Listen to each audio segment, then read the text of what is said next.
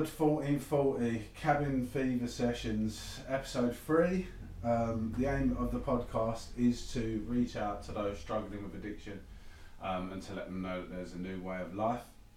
Me and my friends are all part of a 12 step fellowship, but that fellowship uh, wants to remain anonymous at the level of press and media. They're not allied with any sect, denomination, religion, politics, or any of that shit. So we won't be mentioning them by name. Needless to say, if you are struggling, get online and look for a 12 step meeting in your area. My pleasure to introduce Stuart, a good friend of mine, who will tell you a little bit about his story, what it was like, what he did, and what his life's like today. So without further ado, I'll hand it over to you, Stu. Welcome, mate. Thanks, Bobby. Thank you for having me. Yeah, good. Uh, wherever you are, good morning, good afternoon, world. good evening, wherever you are in the world, whatever time of day it is. Um, hello, my name's Stuart, and I'm an addict. It's uh, it's good to be here. It's um, it's unimaginable, really. Uh, just another unimaginable thing in my life since since coming into recovery and um, and going through the the twelve step process that was- that was outlined in front of me.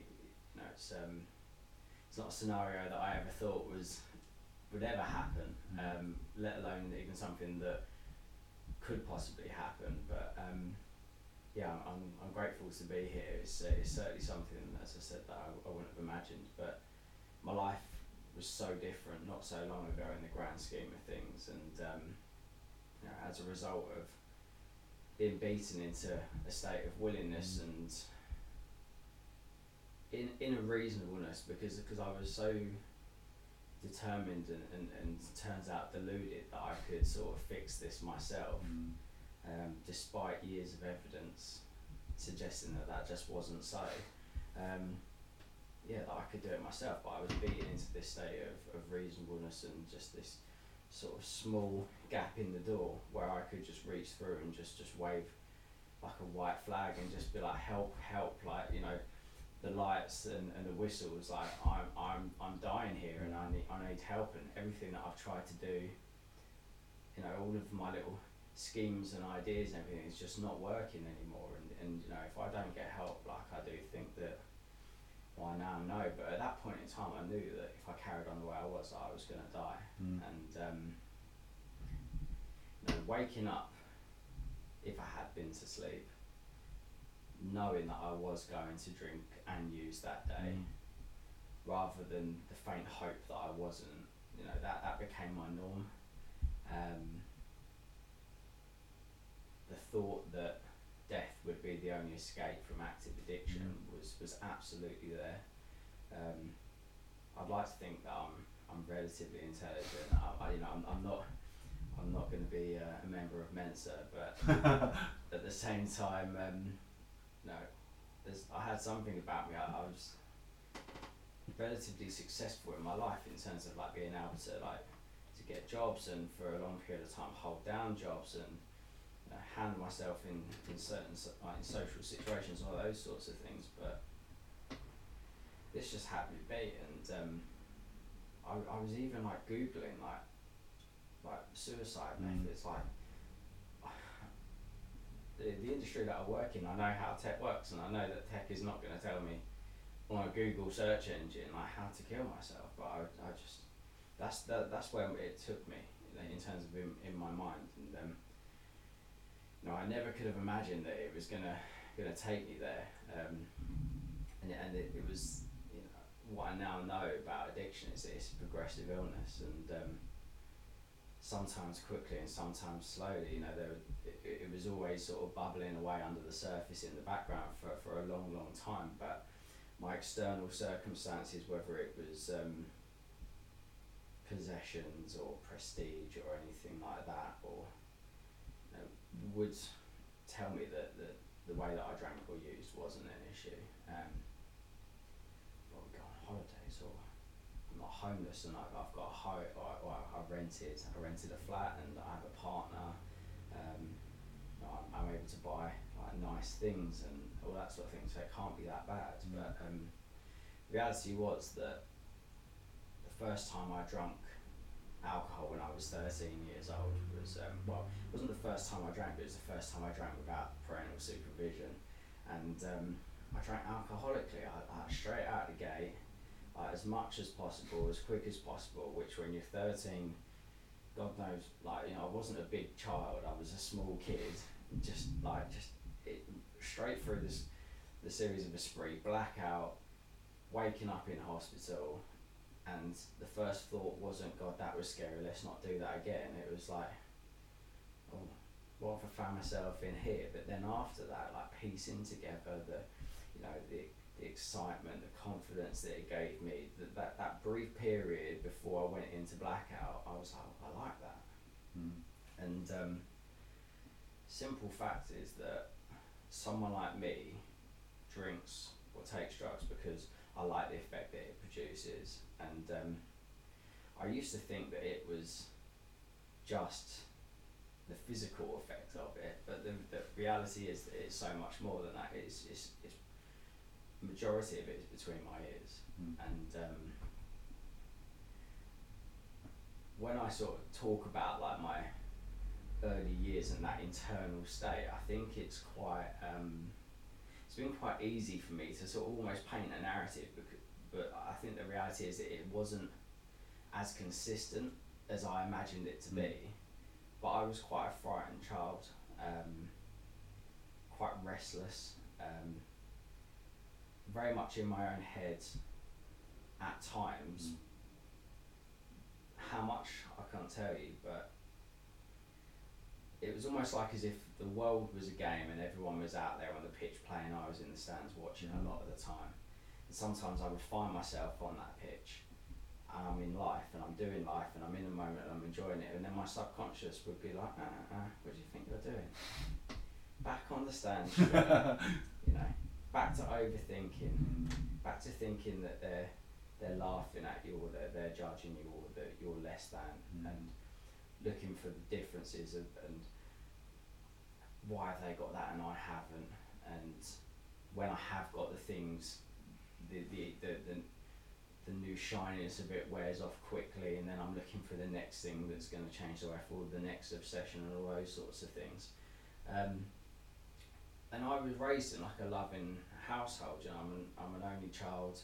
My parents loved me, they were present, they, they you know, I, I, didn't, I didn't go without. Um, so then when alcohol came along and it just sort of just lit me up, but it wasn't that as I said, I drank alcoholically that first time. Little did I know what it meant to drink alcoholically at that point in time. Um, and then through my teenage years, it was just teenage stuff. Um, maybe some kids were, like me. Maybe some kids weren't. You know, I, I, I did I didn't enjoy the taste of alcohol to begin with. I, I would I, I'd make bizarre choices in terms of what what I would drink at times. Um, but yeah, there was that that curiosity was lit, um, and it, it as I said, said earlier, it did for me what I couldn't do for myself. It took me out of myself. You know, I was on the pitch. Mm. Um, there was no one that was then going back in the stands. I was I was in it and I was living it, and whether it was like just like, as I said, like things like talking to girls or, Mm. or you know all of those sorts of things. It just it just gave me what I felt I needed to, to be the person that I thought that I wanted to be or that I needed I thought that the world needed me to be because I could see other people doing life and, and doing life and, and not being held back like I was like quite popular I was relatively intelligent all those sorts of things but nothing was ever enough for me. So when it came to sort of alcohol and later on drugs like that was like thing like that was like you know really sort of as I said it did for me what I couldn't do for myself. And um, there were consequences early on but they weren't really very big consequences in the grand scheme of things like getting told off and, those sorts of things. And um, different drugs came on the scene at different times and, and I, I remember like being anti-smoking. I'm not gonna smoke come like 15 or 16 I'm like with the kids like smoking not even enjoying it but just doing it. Mm. and then weed came in and um, I was a terrible weed smoker. So bad. Um, I couldn't roll. Um, I would knock about with these kids and, and I would sit in this bedroom in this bottom would be going around and I've already taken a hit of it and I, I'm not enjoying it and I'm watching it get closer to me thinking just say no this time, just pass it on. But it comes around and it sits in front of me, and I light it up, and, and, and I'm, you know, I have to do it. And then I'm, you know, the physical effects, it just didn't agree with me. And um, really, the, the only reason I'd imagine that I really stopped that at that point in time the way I did was because of the fact that my parents found like my drug paraphernalia, and I got such a rollicking, and it just was not worth it at that point in time. And um, but yeah, my one of my closest friends is you know is like me. So you know our behaviours normalise each other's in our minds in terms of the way that we would behave and, and Mm. the effect that alcohol had on us. But other drugs came in like party drugs in like my late teens or early twenties, and they were little in terms of or, or sorry they weren't little they were infrequent in terms of like how how regularly I use them and also the quantities at that point in time. Um, but I would take them with reckless abandon. Mm. Um, I wouldn't concern myself with where they came from, how much should I take, Mm. um, what could potentially happen to me, and um, I mean, thank God that I'm, I'm sort of here to tell the, tale, so to speak, afterwards, because um, yeah, there was just no off switch for me, and I, I, I didn't know why. Um, I just thought, I don't know, maybe at the time it was, maybe if there was a thought, it was I, I want to seem like I'm good at this Mm. like take as, as much as possible, like wear it as like a badge of honour.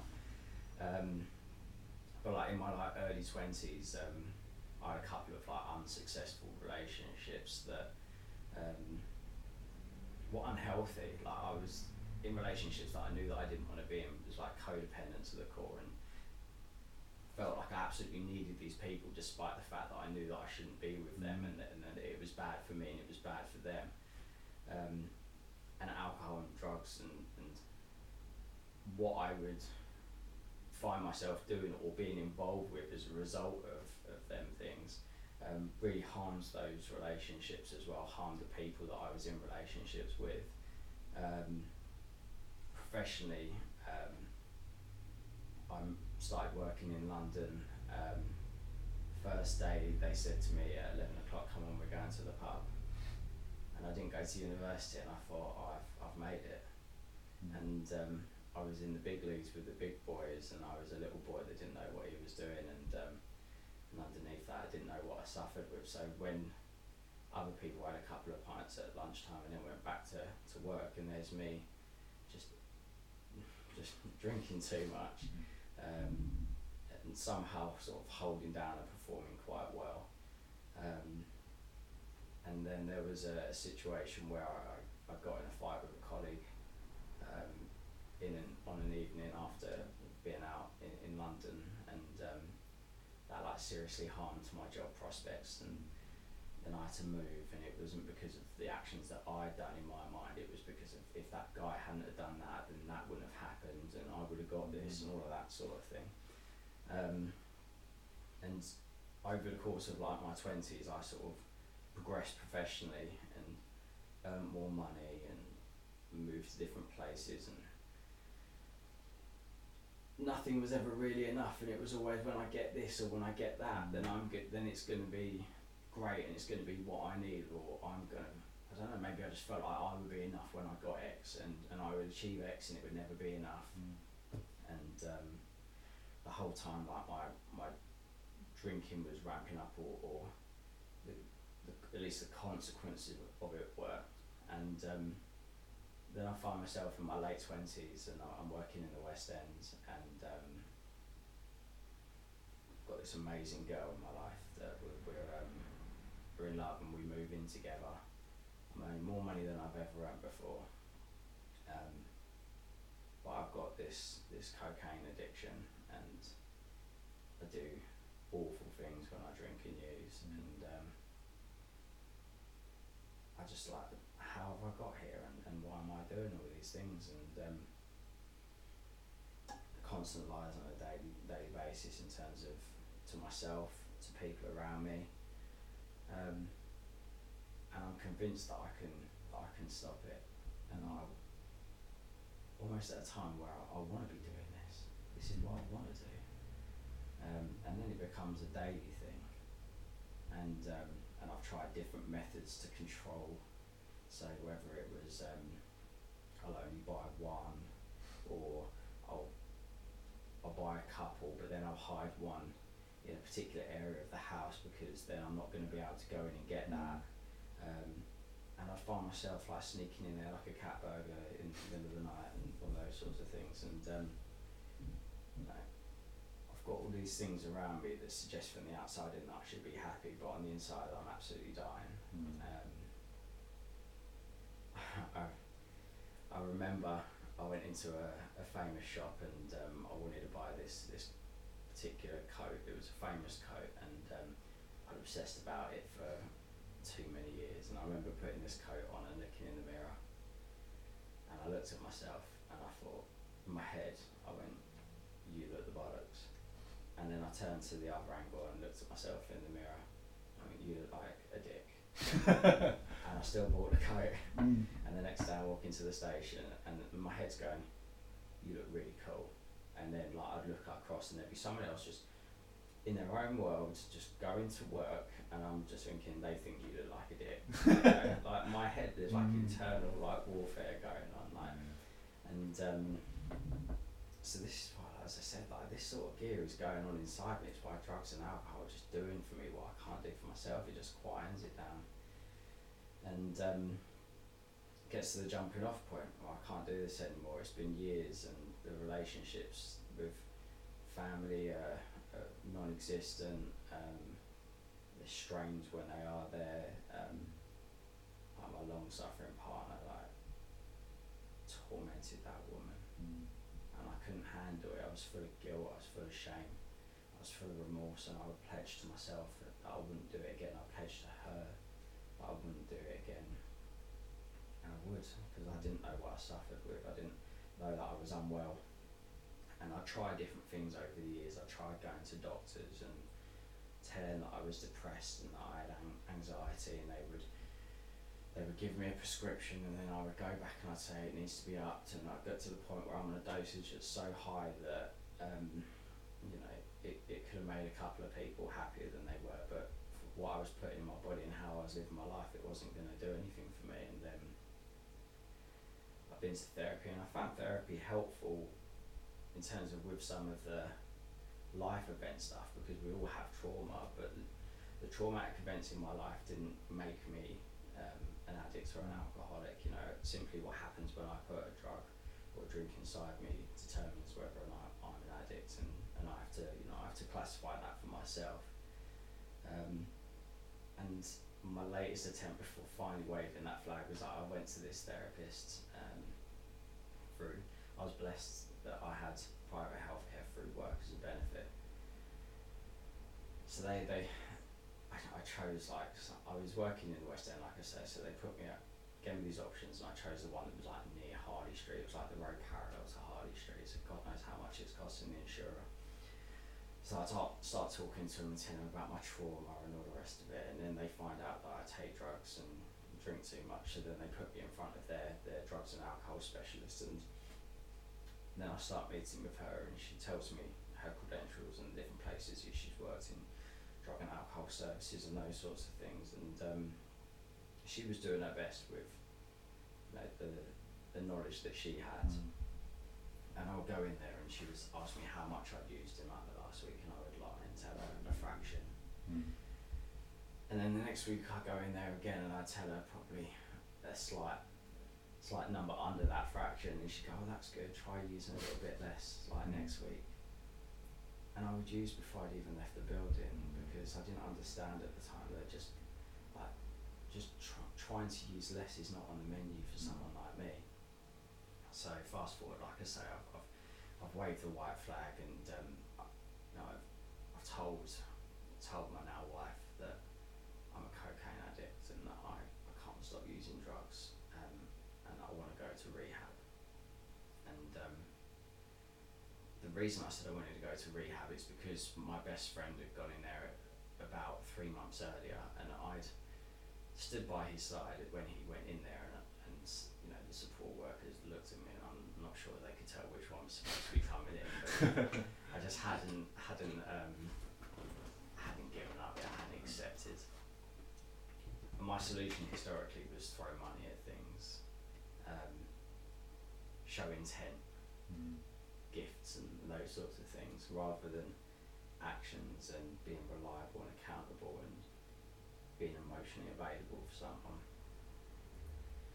So this was on a Wednesday, and very fortunately, I was in there by Saturday, and um, and that's where my journey begin uh, begins. Sorry, from a recovery perspective, and um, they introduced me to like the concept of alcoholism or addiction. You know, the fact that I have this spiritual malady that you know I sort of spoke about in terms of like that almost internal warfare about not feeling good enough, feeling less than, and, and all the rest of it. Uh, and then why a drink or drug is so appealing to me. But then also that I suffer with an obsession of the mind and an allergy of the body, and the allergy of the body is, is simply that at some point in my drinking and using career, I crossed over this sort of invisible line where I had, if I had sufficient reason, the ability to stop on my own accord. And the reality is that the consequences were nowhere near severe enough uh, for me to have stopped at that point in Mm. time. And that when I put a drink or a drug inside me, it sets off this chemical reaction, this craving for more, and that there's no amount of more that is going to satisfy that, and no amount will tell my brain to turn that off. Mm.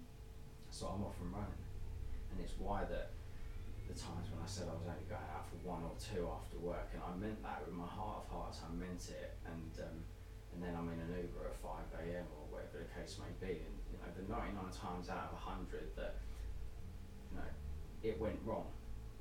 And it went like that every single time, but my brain would believe the lie, you know that one, because I'd set off that allergy, um, and I had no control about whether it was going to be the two or if it was going to be two a.m. or five a.m. or however long and then the mental obsession that that either it's going to be all right. Mm. Like I said, I've got all this evidence that goes no shit. When you drink or use, you turn into a dick. you know, you're gone.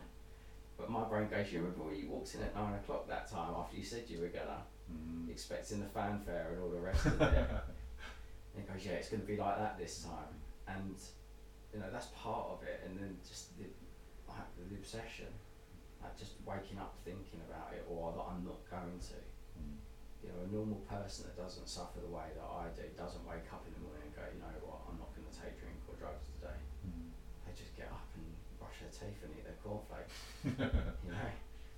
Um, and that the, that thought, that, you know, without the tools that I've, I've picked up and, and learnt through through being in recovery, you know, that thought becomes an obsession, and that obsession becomes so irresistible that there is literally nothing that I can do other than drink or use. And um, you know, I'd, I'd be on holiday and um, hadn't used while I've been on holiday. Maybe we've had had some beers or whatever.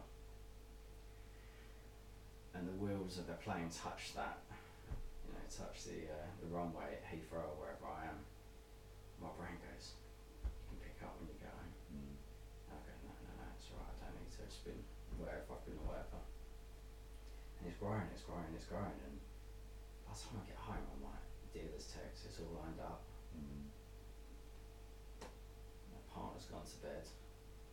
And I'm drinking and all using, unpacking and doing all the rest of it. And I've just, just gone like a week or two weeks, I have long about it, but my brain, that, that thought just grows and grows, becomes that obsession, and I, I'm powerless to say no to that. And the only way that to get rid of that obsession is to, you know, is to, to drink or use. And, and like I say, I became a, a daily cocaine user for many years. And um, so yeah, I had this introduction to the illness that I suffer with, and um, introduction to twelve-step fellowships. And then they gave me some advice in terms of what to do when I left. Um, and you know, rehab is a, is a tiny, tiny part of my story. The reality is, it just polished me up and got me um, ready to go out there and do what's necessary, which is like you were talking about, like twelve step fellowships and meetings and, and getting a sponsor and then starting to work the the respective twelve step program that's part of that fellowship and. Um, I left that treatment centre on a Friday lunchtime and I was in a meeting that night Mm. in um, in a church in the town near me. And I pulled up and I looked at everyone outside and they were happy and they didn't look like me. I was instantly looking for the differences and I wasn't a geezer and there was quite a few geezers out there and it was like boisterous and there was an energy and they were alive and I was judging these people and I went in there full of fear and, uh, and I sat down and uh, put the cotton wool out and put it in my mouth rather than being in my ears because you know I can tend prior to investigation about so many things in my life and I started to listen and I realised I was in exactly the right place and it didn't matter who these people are, were, what kind of lives they'd had, their like their their upbringings, their their race, their religion, their you know their how much money they had, anything like that, their gender, like you know, ultimately like they were you know affected by drugs and alcohol the same way that I was, you know, that I was in the right place and there was a solution in that room, and. Uh, there was people that were sat in front of me and they, and they were sort of sharing their experience and it was almost like I couldn't marry up the person that I could see before me and the experience that they were sharing about because it was like you couldn't get this stuff from a textbook. Mm. You know, it's like that, that, that lady that was trying to help me based upon courses and textbooks and all the rest of it just had no power to be able to help me. And, these people had a way of living that meant that they were drug and alcohol free. And um, and I wanted some of that. And um, I just kept doing it. I just threw myself into it. You know I made it my number one priority and everything else was a close second. And um, the days turned into weeks and, weeks turned in, into months and it, and um, it was hard work to begin with don't get me wrong like you know if you if you want change you have to make change and um, my head would just do a number on me in the early days. I'd be sitting on trains, coming home from work, and I'd be going to myself, was it that bad? Mm. Is it really worth it?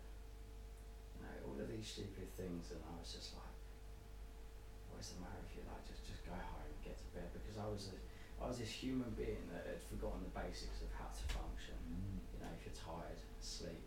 If you're hungry, eat. If you're lo- if you're lonely, get connected with someone. And, and the disease of addiction is, is such an isolating, lonely illness. You know, I, I felt like I was the only one that was doing these kind of things, and had such shame about them. And the reality was that there was all of these people out there um, that were getting well. You know, I'd sort of been in the stands for so long looking for my tribe and it turns out that my tribe was in these these church halls and community centres and all of that all along and um, no, I remember six years before I came into recovery I was looking at the website of a 12 step fellowship and I was there was a a questionnaire on there about whether or not may or may not have a problem and I ticked yes to like ninety percent of the questions on there, and um, you know I've never been a hundred percent student, but you know that ten percent was maybe enough for me. And then I looked at the steps and I saw the words God on there one too many times, which was one, and I was like, nah, you know it's it's not that bad. You know I I I, think I can do this myself. Um, you know, I had, as I said, I had that content prior to investigation. It was going to keep me in everlasting ignorance. Mm. Um, but as I said earlier, I was beaten into this state of, of reasonableness where I was willing, I was I was open minded, um, that I needed to do something different if I was going to get well. And um, you know, like my addiction had been so secretive, and now it was out in, in the open um, amongst certain people that were close to me, and it was get well or, and live a life or don't lose everything and quite probably die. Mm. You know, but you know, if you present someone with those two choices, it's like go to a twelve step fellowship, do what someone that's got well has suggested to you, believe in a concept of a higher power, um, and work a spiritual based program, or go back to your old way of living and probably die. Mm. Mm. but you know, there, there's words on there that I don't agree with. You know, Mm. but you know, I was raised in an agnostic household. It was neither celebrated nor was it discouraged, but it was just such an alien concept to me. But early days, there was an energy in that room, and people had what I wanted in there. So I stuck around, and, and I, whilst I was uncomfortable with the concept of, of a higher power or God, um, I believe that other people believed. You know, people were talking with, with depth and weight, um, and they were armed with the facts about themselves and about the illness that they suffered with. Um, so I just went to as many meetings as possible and made it my number one priority. And I, and I asked a man who had what I wanted to help me, and, he, and he, it wasn't about Rolexes and, and Range Rovers and all that sort of thing. It was uh, it was a freedom that he had and the way that he conducted himself. And um, we had a chat, and uh, he asked me if I was willing to go to any lengths. And you know, being a chronic people pleaser that I've always been, I said yes without having any idea what that meant. I said, yeah, yeah, I'll do it. Um, so we embarked on this journey and, we went through um, for you know, different sponsorship lines take people through a 12 step uh, program in a different way, but the, the way that I went through it was that we, we went through a book study and I got an education, Mm. got an education about what I suffered with, about the hopelessness of that, um, and then the need to, to have faith Mm. and then to work that program um, so that when it came to actually going through the step process, I was fearless, I was thorough, and I was absolutely willing to do what was necessary in order to get to get well. And don't get me wrong, at times I walked freely into it, and there were times when I might have needed like a bit of a nudge. um, definitely more so than others, and, and as a result of that, at different stages, I would sort of realise that all of a sudden, like where I was, and I hadn't had a thought or an obsession about drinking or using for however long, and I Mm. couldn't even remember the last time, hadn't hadn't had to do something particular for it to go. It it just gone as a result of doing this stuff, and so then my faith grew from that, and um, I went through this program, and um, and then I was told that I was able to go and help someone else, and uh, I was like, God, how am I going to do that?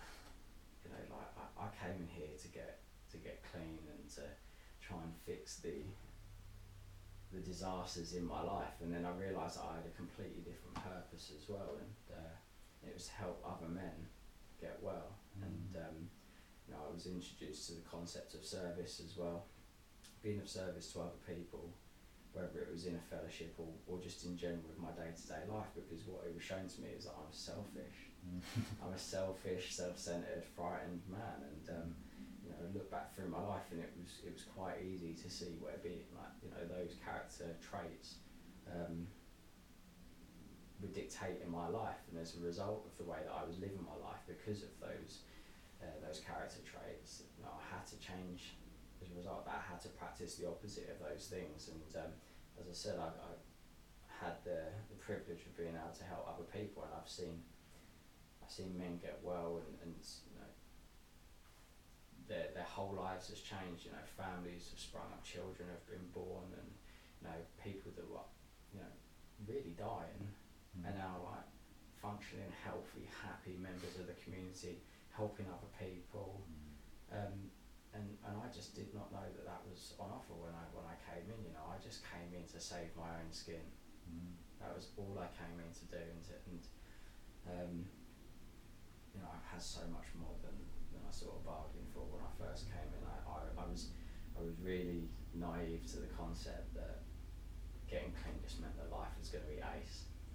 And like if I was like an investor, like that it was just going to be this upward steady rise, and that life was just going to keep getting better and better and better. And um, the reality is that life shows up, good, bad, or indifferent, whether you're clean or whether you're in, you're in addiction. And um, I've had some amazing experiences in recovery, um, and I've also had some some amazing experiences as a result of things that people don't really want to go through. Mm. Um, know, I've, I've seen my mum uh, diagnosed with cancer and then been able to support her through that treatment process and, and seeing her get the all clear Um, I didn't make it about me.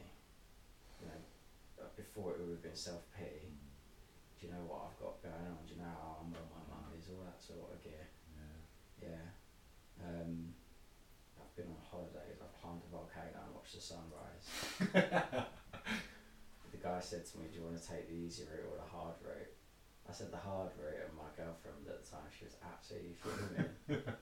um, you know, got married, got a job. We've got a new job because I lost my job as a result of my addiction. You know, after I got clean. Mm. I thought I'm going to show them I'm the guy that they you know that they hired and all the rest of it. But there was like there was plans, you know, they had their own plans, but I mean plans with the world for me. You know, I had this real, as I said, this this this conception that everything was going to be ace, and the reality is that I don't get to control what's going to happen in the world. And um, and yeah, I lost my job quite quickly after getting clean, and um, yeah, I got a new job in the pandemic. Got my first ever promotion. Mad. um, and and just able just to do life on, on life terms. Like I said, like got married and had like every like one that I loved and care about there. No need to drink or use. You know, I've been to weddings uh, of other people, danced, and I can't dance. Well, we can, we can all dance, but I, you know, I'm a bad dancer, and I just, I, I just, I had a good time. You know, Mm. I need, I needed to drink to dance before. Um, yes, as I said, like just life is a blessing today. It's not always easy, but you know, as a result of of working the tools that I've been given through being in a twelve step fellowship, I'm able to handle life on life terms, and uh, and I show up each day and I do my best, uh, and I try and help people, and uh, you know, as a result of working this stuff, I've recovered. I've recovered from that seemingly hopeless state of mind and body. Um, I don't obsess over drinking or using anymore. Um, I'll never be cured. Mm. I'll never be cured. And I have to maintain the willingness and the discipline to continue to do this stuff because the reality is that this stuff kills people. Mm. And I've seen it kill people that have got clean and got sober. Um, and that's the, the sad reality of this illness. And there will be people that, that that succumb to this illness that will never find a 12, will never walk into a 12 step fellowship meeting. Mm. You know, there, there'll be empty chairs in meetings all over the country and all over the world today where an addict or an alcoholic could be sat in one of them and starting their journey. And Mm. um, I'm so grateful that, that I had the opportunity to find myself in that seat and then to do what was necessary to, to stay there. And I, and I had no intention of giving up that seat. Um, yeah, I feel very blessed and I think I'll leave it there. Thank you. That's absolutely beautiful. Thank you, Stu. Thank you for your friendship as well. Um, I didn't know that this life was an offer. You know, I um, just a lost little boy. You know, until I went through this process. But you explained it beautifully, and you've always been a a guiding light for me in recovery, and someone I can talk to and relate to. And going back through the steps, is there any particular step that's like on the podcast? I'm not going to discuss each step because Mm. it's for each individual to enjoy that journey for themselves. But any particular step that jumped out for you, or particular favourite, or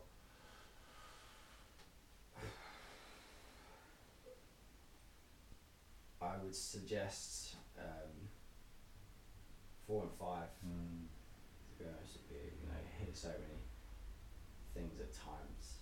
People going, "Oh, been doing it for a month," or "I don't want to do it," and all those sorts of things. And um, the reality is that that's my opportunity to, you know, to get out what's inside um, and to share it with someone else and completely take the power out of it. And um, I'm very fortunate because I, I started going through this process with a man when I first came in. And um, the reality is that I didn't have the capacity to be fully honest with that man. And um, this program requires absolute honesty. Um, and later on, I wasn't willing to do what was necessary, and I could feel myself getting quite unwell mentally. And it was probably a matter of time until I picked up a drink or a drug because life was getting really, really uncomfortable and I couldn't handle my reality. Um, and thank God that I chose to, to do that and, and ask someone to help me. And by that point, I was really ready. Yeah, and um, and I went through it fearlessly and thoroughly, and, and, and I did what was necessary and um, shared this stuff that's been hanging around my neck like a like a noose for so Mm. long. And um, the reality was that it just won't bubble at all. No. You know, it was my gear. Mm. I think my sponsor was reading a crossword and I was telling him my shit. Because it's my shit, isn't it? It's Yeah. not his stuff. You know, it's for me to, for him to create a space for me to free myself, you know, Mm. um, and how beautiful an experience. What's your f- views on unity, fellowship? I mean, I love it.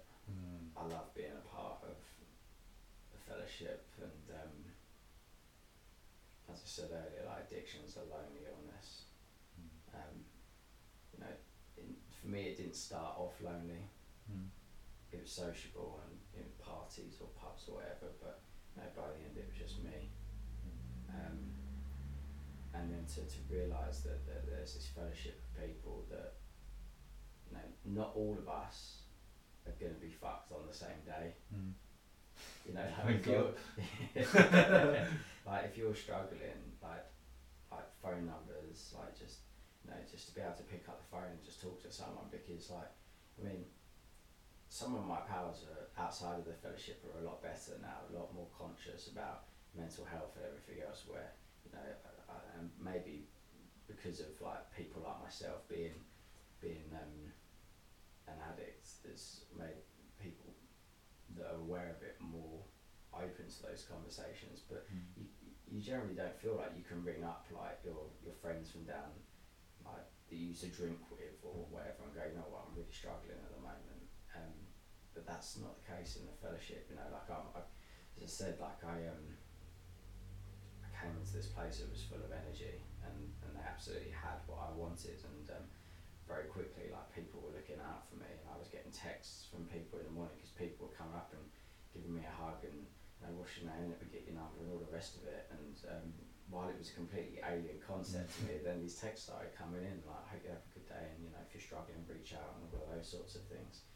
Um, and it, it was absolutely vital and it still is absolutely vital for me and now I get to sort of try and do that for others as well. And you don't have to be, you know, all the way through the steps to be of service to other people, to be able to be there for people and like we would go out for for dinners after meetings and just learn to live like a normal life without drinking drugs and um, quite often we'd be in restaurants and we'd be the happiest, loudest table in the Yeah. restaurant. Amen. Yeah. Just like and- why wouldn't we be? You know? Like absolutely free from, from, from that. What is what is a certain death sentence the way that I drank and used, you know. Um, yeah, I absolutely love unity and fellowship. You know, it's so important for for anyone, whether you're a newcomer or, or if you're an old timer, to, to be wrapped around that because we can't do this alone, No. but we can do it together. Beautiful, man. What advice would you give to anyone who might be sat at home, stumbled across this, um, thinking about dipping their toe into recovery? What would you say? Try it. Mm. You know, the the pubs, the drug dealers, the off licenses, they're all going to be there. Mm. They're going to be there in a year's time, however long, you know. Come in, if you can identify with even a little bit of what I've said, whether it's in terms of like some of the things that maybe I've done or how I felt or how you felt or anyone else on this podcast, if you can identify with that at all, then, then find just, you know, go to a meeting, maybe go to more than one, try Mm. different ones, you know, try, find your tribe, Mm. you know, because if you, if drugs and alcohol, or drugs or alcohol, should I say, um, are impacting your life to the point where you're listening to a podcast about addiction, um, you know, then see what's on offer. Mm. As I said, like the dealers and everything else, they'll be there. Come and give this program everything, like your life depends on it, and see see what happens, see how you feel, and see if you want to go back to that way of life. Beautiful. What's your hopes for the future, Stu?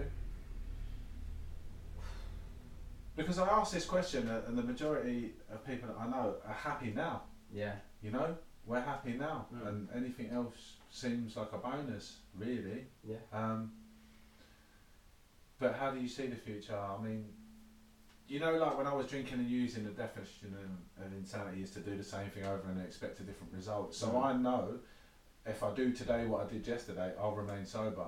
Yeah. So there is a, a life on offer for me. So what do you see the future as for you? To continue doing this stuff, first of all, Mm. you know, because it's um consistency is, is, is ultimately what's vital for me. Amen.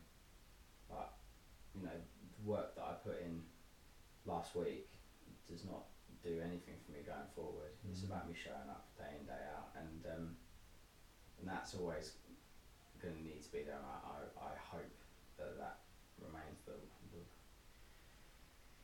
the key part of my life. But ultimately, I want to live. Mm. You know, because I spent so long existing. Yeah. I just want to live. Um, you know, I hope that, that I'll have a family of my own, um, and just to keep like you know just learning more about myself and being being the man that I was supposed to be rather than the man that I've become. Wow, that's absolutely beautiful. I think that's a, a really poignant note to leave it on. I want to thank you, Stu, for coming down and sharing your knowledge around this stuff and uh, for being a big part of my life. We talk every day, and yeah, like Stu says, you know, I can't do this on my own, but we can do it together. And uh, yeah, would you be so kind as to lead us out in the usual way? Yeah, a serenity prayer. My pleasure. Thank you for having me, Bobby. And uh, yeah, please join me in the Serenity Prayer using the word God as you do or hopefully will come to understand. God, God, grant grant us us the serenity to accept the things we cannot change, the courage to change the things we can, and the wisdom to know the difference. Amen. And notice that we went off on, on eyes and we's. That's me because I'm selfish. The we program. God bless people. See you on the next episode. We may refer to the source by different names God, a higher the cosmos.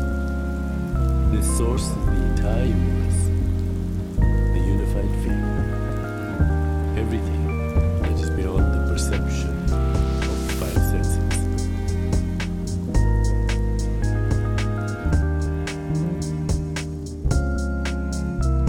just, just, just received in our, just, just received in our news. And further details of this continuing story. Our, and further details of this continuing story.